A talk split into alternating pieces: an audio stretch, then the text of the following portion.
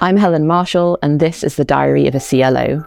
I hope no one's listening, but if you are, definitely share it.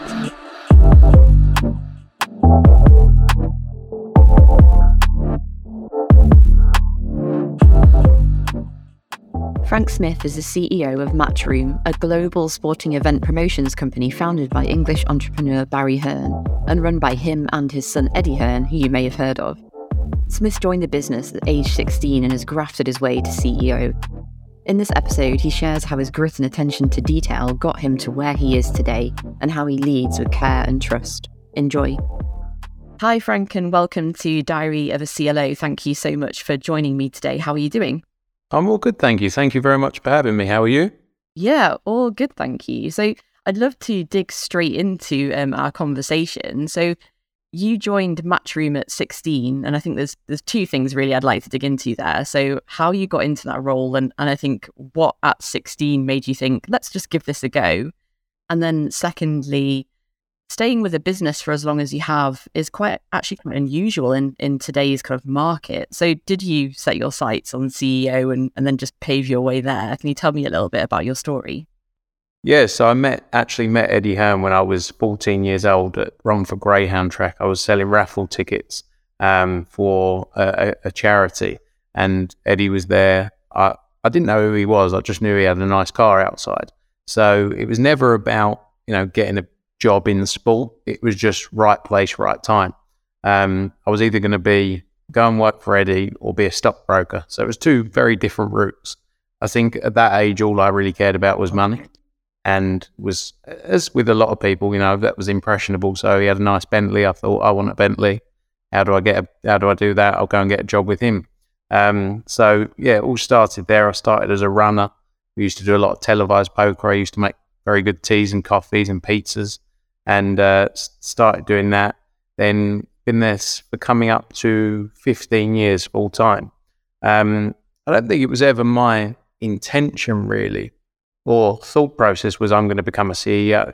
I, I think I just thought anything I did, I was going to work really hard in, whether it was this business or something else. You know, I'm not a cra- the strange thing is I'm not a crazy sports fan. I never really was. I just like business and I like being involved in things. And I have one. I think for me, the success is people going, do you know what? He's really good at his job. And for me, I came to a company that gave me an opportunity over the years to keep growing and developing. You know, there's a lot of businesses you go into and you don't really have any opportunity to grow. You're sort of just a cog in a wheel that you do, turn up, you do your job. At Matchroom, I was given the opportunity, especially by Eddie's dad, Barry, to you know, take chances and do things that I'll be honest, when I was a 17, 18 year old, was thinking, I haven't got a clue what I'm doing here.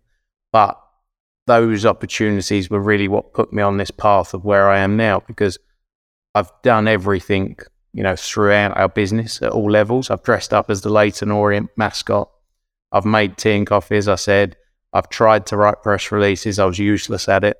Um, so yeah, that that set me on the path to sort of give me the opportunity to to get to where I am today, and it was very very lucky in many ways. You know, luck comes into it hundred percent to fall into the position on day one, but after the, after you've been given that opportunity, it's really on you. Because I started with a lot of people here who not you know either left or didn't really do anything; they sort of just coasted along and, you know, I, have taken the opportunity and worked hard and everything I've been given. So, yeah, I think it was never it was never my intention as a 15 year old, 14 year old to go, going to go and work at Matchroom and I'm going to become the CEO. It just ended up like that. And it's been a, it's been a good journey so far. And the role of CEO requires um, certain attitude, perspective, and approach to the business. Did you find it difficult to make that switch, having done so many other roles um, in the business, or did it come quite naturally to you? Uh, I think it's quite natural. I think I think what's helpful as well is because I don't own the business. Now, sometimes when it's your business completely, it's hard for you to understand why not everyone wants to give the same level of effort as you. Is the truth. I've always worked like it was my own business. Wherever, whether I was, you know, I used to sell car key rings as a kid. That was like my job to me. I did everything. And when I came to work here, it was like, it was always, I care more about Matchroom's money than probably my own. But that's always been my mindset. And I think when it's not your business, it's it's a lot easier to sort of take a view of people and the team, and you know understand different people's mindsets because it takes all kinds of people to be part of a business. And you know, I, I've been lucky enough because I've worked through every element of our business. I, I actually understand what people are going through. You know, sometimes senior people, you know, we've never been a business that's hired at a senior level. It's always been worked through to get to where you are. And we've, you know, there's been a lot of good people have come out through that process.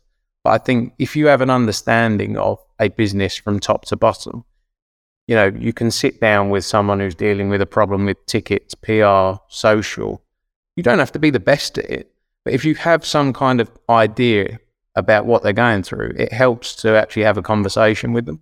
And I think a lot of businesses fail on that that side because they don't have someone who understands. They just have someone come in senior, doesn't really understand the business, and can't sit down with someone and understand the issues they're going through. Um, but for me, I you know I'm quite a. I don't think as a CEO of a business you can hold on to issues. You just have to get on with things and go. People make mistakes every day. I make mistakes every day. We all do. But some people, it's very hard for them to accept people make mistakes. I think being in a leadership role, you have to sit there and go, right, I understand why they did it. Let's just not do it again and move forward with it. Too many people hold too many grudges. Um, but yeah, I think working through the business for me was the key in being able to be in the position I'm in because I understand what people are going through.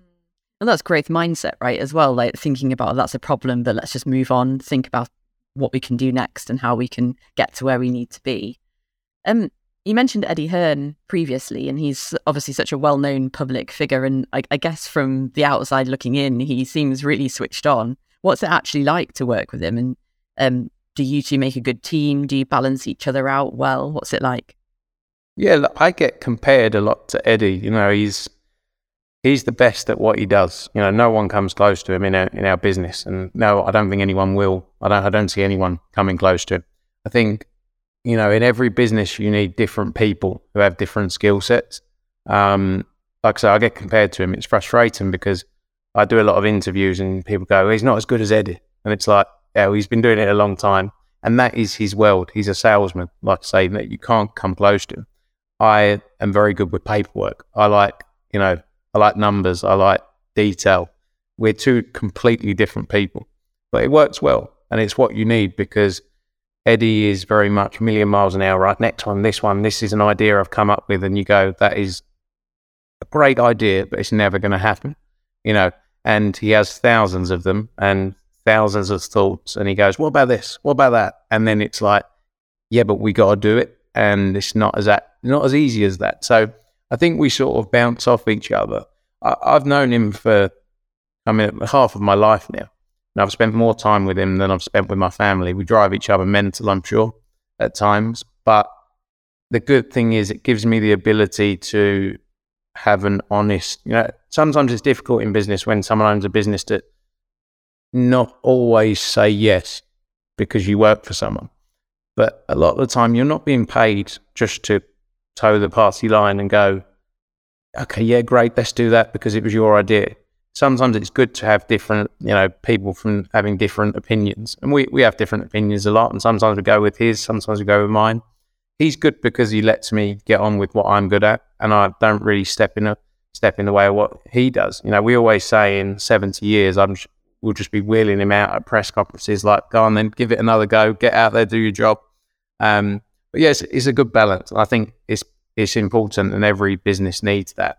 Um, and it people don't always understand it because they just look at me as like a miniature version of him and say, well, you're just going to do what he does.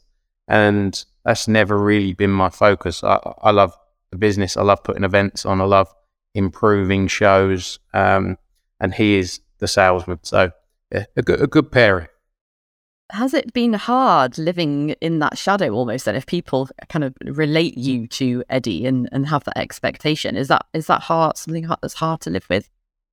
Not really. I, would take it, you know, we do a lot of interviews like YouTube style interviews and everyone goes, God, he's boring. He's got nothing on Eddie. You know, and I actually think I've got quite a funny personality. You just have to spend some time around me. I'm just very corporate when it comes to cameras and uh, interviews. But he Yeah, I think you should get used to it uh, uh, over a period of time. A lot of people don't actually know you or know what you do. Like people, it's hard for me to tell people what I do all day. You know, even I find it hard to tell them what I do all day. But um, you just after a period of time get used to it, and actually, you know, you only have to look at the success we've created as a business, and you know, it's been a whole group effort. You know, there's a lot of us here that do it. I, th- I think maybe for some people over time it's hard to because Eddie gets a lot of the the the praise from external people, but he also takes a lot of the flack as well. So being that face of a business, you know, it's good in many ways because you get the positive side, but there's a huge, especially in our business, there's a huge negative side as well because it all really comes back to you. Um, so you know, I, I, I don't mind it. I don't want to be the the face of something. I'm not. It's never been my interest is to become the face of something. I'll do it. I'll do interviews. I'll do whatever I need to do, but that's not my focus really. Yeah, sure. Um, and I suppose coaching and mentoring is something that we know is vital to the success of of many businesses. Who have you looked to for guidance over the years? So uh, I know you, you've mentioned that you've known Eddie for a long time. Has it always been Eddie? Are there other people that you rely on for that support? Yeah, look, I think early days when I was sort of 10, 11, 12, 13, like I say, I always wanted to be successful. I always wanted to, you know, make us in whatever it was. There was no plan in my head. I'm I'm going to go and do X, Y, Z. It was just whatever you do, whether you go and stack shelves in Tesco's, go and be the best at it. Um, I think my family, you know, my granddad had a successful business. My father, my stepdad, you know, they were all involved in different businesses, different sectors, and always, I think, looked up to them and what they were doing. Then when I met Eddie at 14, as I say, very impressionable then. You know, it was much more about money then as well. It was like, look at him, he's got this car, he's got that watch. And to me, that was cool back then. It's always going to be cool, but you change, don't you, over a period of time as to what's important. I think Eddie's been a huge part of that. His, his dad, Barry, has been a massive mentor for me and as well given me the opportunities you know, they, they gave me an opportunity when they didn't really have to. And I was 15 year old kid asking them for a job. And to be honest, after three months, I got my final warning because I turned up an hour and a half late. So, you know, it was, it was very much, they didn't have to do it, but they gave me chances. As I say with Barry, it was like, right, go and do this. And I'd walk out of his office and be like, I haven't got a clue what that is, but we'll give it a go. Um, you know, I used to sit in his office and make 75 like uh, cold calls to people trying to sell tickets to the darts. And that that's what really started me off. As from there, it used to be like you'd pick up the phone, hello, hello, it, uh, uh, my name's Frank, and you'd be like, they'd be like, just put the phone back down. You put the phone back there, and after a period of time, you get so used to the nose that it just becomes, you know, just becomes the norm. And I think that that actually was a big part of the learning, you know, all that process. Um, but yeah, Barry's been a massive mentor, I'd say, for me you know what he's done in business. He's set up a business, been going for forty years now. You know, it's probably we're probably one of the biggest private sports promoters and event promoters in the world. Um, and you know, like I say, it's been good to have someone that's given you the opportunity to take risks and make mistakes as well. Because you know, too many people think you can't make mistakes, but you know, we're all human. It, actually, in the age of AI, maybe we'll all be replaceable, and that doesn't make any mistakes. But you know, it's good, it's good to have people who actually accept the real world because not a lot of people always do. Yeah. Do you uh, do you extend that same idea of kind of taking a risk on someone to anyone else you work with? Like, do you take a chance on on people that you bring into the business? How how do you pay that forward? Yeah, for sure. I think I've always said like, for me, I got my job because I was just relentless and didn't stop messaging and saying, "Give me a job, give me a job, otherwise I'm going to go somewhere else." you know, we've built up a, a, big team here. You know, it used to be like five or six people in our boxing business. We've got 35 people now. And it's nice to be able to give people opportunities. You know, I think as a business, we really let give people free reign. It's not like a what are you doing today? How did you get on with this? Give me a report. It's go out and do well. And in some ways, that's good because you know some people like the flexibility and the you know ability to go and do that. Other people need more leadership. Now, I think yeah, it's been nice giving people opportunities. You'd always love to give everyone who come, you know, it's hard time. You'd love to give everyone. I, literally get people. I've had a guy message me for 300 days in a row for a job, and You know, the, I think the difficulty in our business is you want fans, but at the same time, you don't want massive fat because you have to be able to step back and make decisions based on the good of a business decision, not a sports decision all the time. It's the same in football, whatever. You know, we're a business where people go, "Well, I love boxing, so I'd fit in there," and it's like, well, you know, the reality is you'd come in and you probably wouldn't love it as much being directly involved in it, and you have to take those. You know, you have to make hard decisions, which maybe as a fan you'd go, "What are they doing?" Because you don't understand, you know, the reasons behind it. But it's nice to give people opportunities, and like I say, we've got a big team here, and now across our whole group business now, we've probably got 120, 130 people. Started off with 25, 30 uh, when I was here, and there was a lot less even before that. So, yeah, it's quite amazing to see the growth. And like I say, yeah, give people opportunities you know, from a young age who then can go on and, and prove themselves. Mm. And there's key key lessons there as well. But what what other lessons about leadership have you learned from from both your journey and the mentorships that you've had throughout your career? I think one of the key ones is you're not always right. um, you know, and sometimes it's like pride thing if you want everything you say to be right, but actually over time to let people take a bit of ownership of things because you can't micromanage, especially at the level we're at. You know, we do 40 odd boxing events a year. We're literally on the road every day, back, forward, next place, here, there, and, and everywhere. And you need to really step back and let people, you know, you bring people into roles there's no point bringing people in if you're literally going to sit sit on top of them and make every decision for them. You know, some people aren't going to be very good. That's the reality of it. And you just have to accept over a period of time, you're going to bring some people in who just want to coast their way through. Fair enough. Some people will go getters and will work 24 hours a day. Brilliant.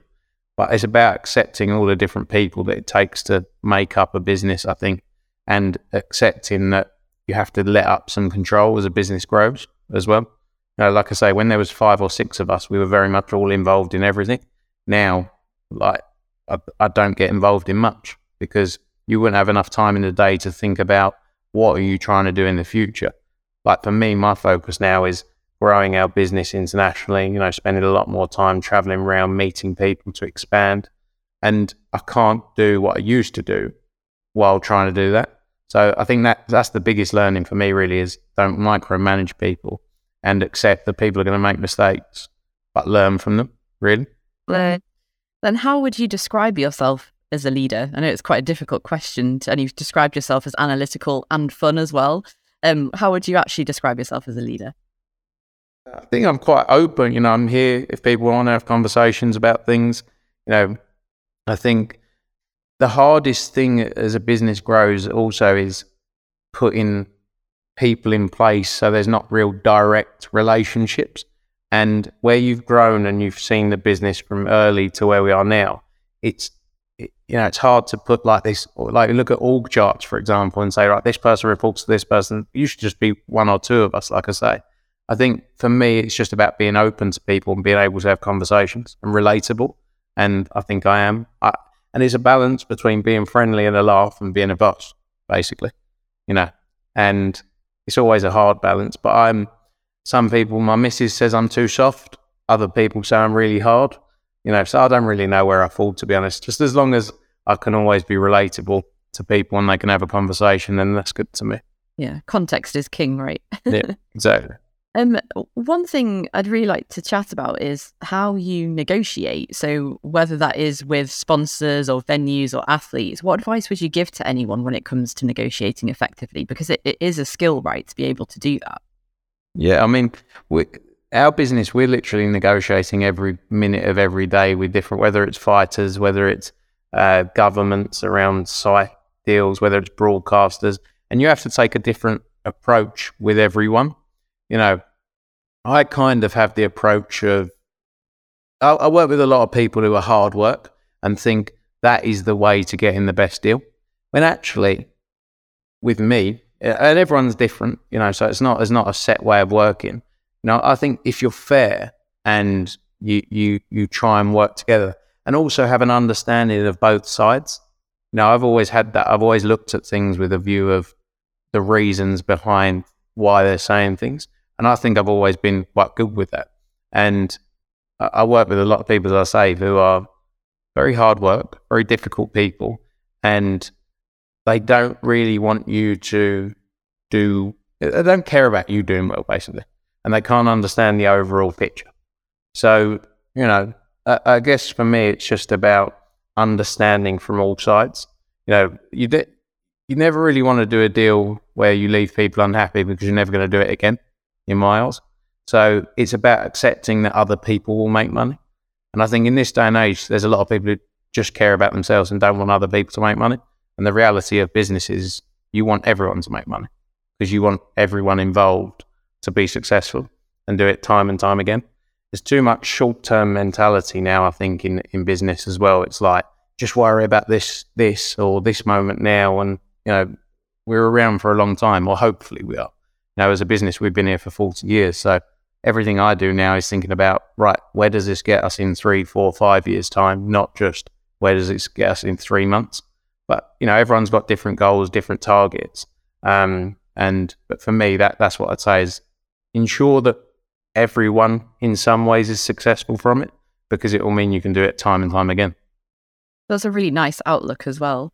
Um, I'm maybe not agreed by many people, by the way, you know, but that's my view. um, Matchroom is known for putting on the best events in the industry. How do you stay ahead of your competitors? What what makes you different? Yeah, I think you know the the work ethic from us. You know, we we've been sort of market leaders in what we do. We have we have competition in various markets. There's no one else really out there doing what we do on a global scale. But in the UK, we have two or three competitors. In the US, we have two or three competitors.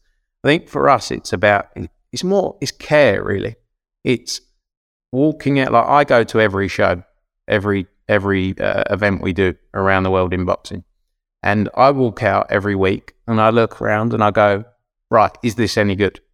And I look at it from a fan's perspective and say, if I was a fan, would I come and watch this? And if I was a fan, would I walk in here and go, this is unbelievable? Or would I walk in here and go, this is a load of rubbish? And don't get me wrong, we have had moments where I've walked in there and gone, this is terrible. We're never doing it like this again. And I think that's, you know, competition's great, but having in your own mind the fact that you want to be the best, regardless of what anyone else is doing, is is worth more than anything else, in my opinion. Because every week, and it, and not, it doesn't work like that for every business, but for ours, where there's something tangible there, and you've built something from day one, you know, of an event through to the actual event happening. To walk out and see sixty thousand people, ten thousand people, hundred thousand people singing along to a song, you know, getting involved in the content on the screen. That for me are the moments where I go, yeah, we smashed it another week, great. But at the same time, like I say, having those moments where you go out and go, that's not good. And I'm, I'm a details person. I look around at everything, go, why is there not carpet there? Why is this not done here? You know, the tiniest details. And it's about, I think the day you lose that element of care is the day you should stop doing it because you you don't care enough at that point. But I've still got it, you know, even after 15 years, even after probably 400, 350 boxing shows, I still have that. I walk around and go, this isn't good enough. And I think that is the key, really. Mm. Do you think if you ever felt like you didn't care 100%, that would be the moment in which you would look somewhere else. Yeah, 100%, because it's it's not an enjoyable business, the, the business of boxing, because it, it's it's hard work. You know, every night, every day, you wake up, you go to sleep, and you're like, oh, I can't be bothered. You know, everyone has those moments in every job, I'm sure, but if I didn't enjoy that side of it and didn't have that level of care, it wouldn't be worth doing because money's great, but you can make money doing a lot of different things, and you can make money if you work really hard. I, in my view, like don't get me wrong, it's there's it's it can be tougher for people. I completely agree, but I think if you've got the work ethic, you can go into pretty much anything and and do well if you really really want to and have the opportunity. I think, um, yeah, if you if you lose that sort of excitement and care, that's the day you should walk away from something because you're never going to do it justice. You're never really going to do yourself justice in it. You know, I want to be, like I said earlier, I want to be known as a success to people who go, yeah, he was really good at what he did. And you will only do that if you care about it. Mm. And just to wrap up our conversation, have you set your sights on your next goal yet, and what uh, what keeps you motivated to achieve it? I always say that I'm going to open a flip flop shop in Bali, sell some Havaianas on the beach, and put sunbeds out. Um, in in my long term aim, that that sounds good to me. But I think for for us as as we grow as a business, you know, it's to see where it's come from to where it is now is quite amazing. Um, but we don't really want to stop there. I don't for me, there's no real target. It's kind of just keep improving. You know, it's you can easily set targets. Oh, I want to do this, or I want to make this, or I want to get to this point in five years' time.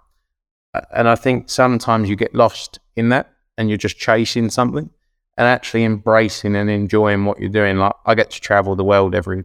I was bad at this before because it used to be like, when am I going to make money, or when am I going to do this? But I I get to travel the world nearly every week and see places and going to meetings and meet people I never thought I'd meet.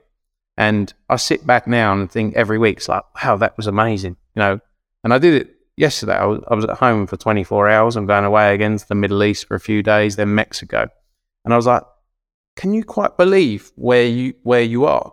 And I think sometimes if you set too many goals, too long term personal, I'm not talking about business, but personally, you get lost in because you're, you're focusing on is that target for five years away and actually just embrace it and enjoy it because you never know. You could not be here tomorrow or you could not be in a position that you're in next week. No one's replaceable. Um, so yeah, just in, enjoy every moment, I'd say. And celebrate the small wins as well as the big ones. Yeah, yeah. Because there's a lot of, there's a lot of them and, and, uh, it, it gives you a much more happier outlook on life, I'd say. Definitely. Well, Frank, thank you for for joining me on a Diary of a CLO and for, uh, for sharing so openly. I really appreciate your time. No problem at all. Good to speak. This podcast is powered by Thrive. We're a complete learning and skills platform creating modern learning solutions for modern businesses globally. Check us out.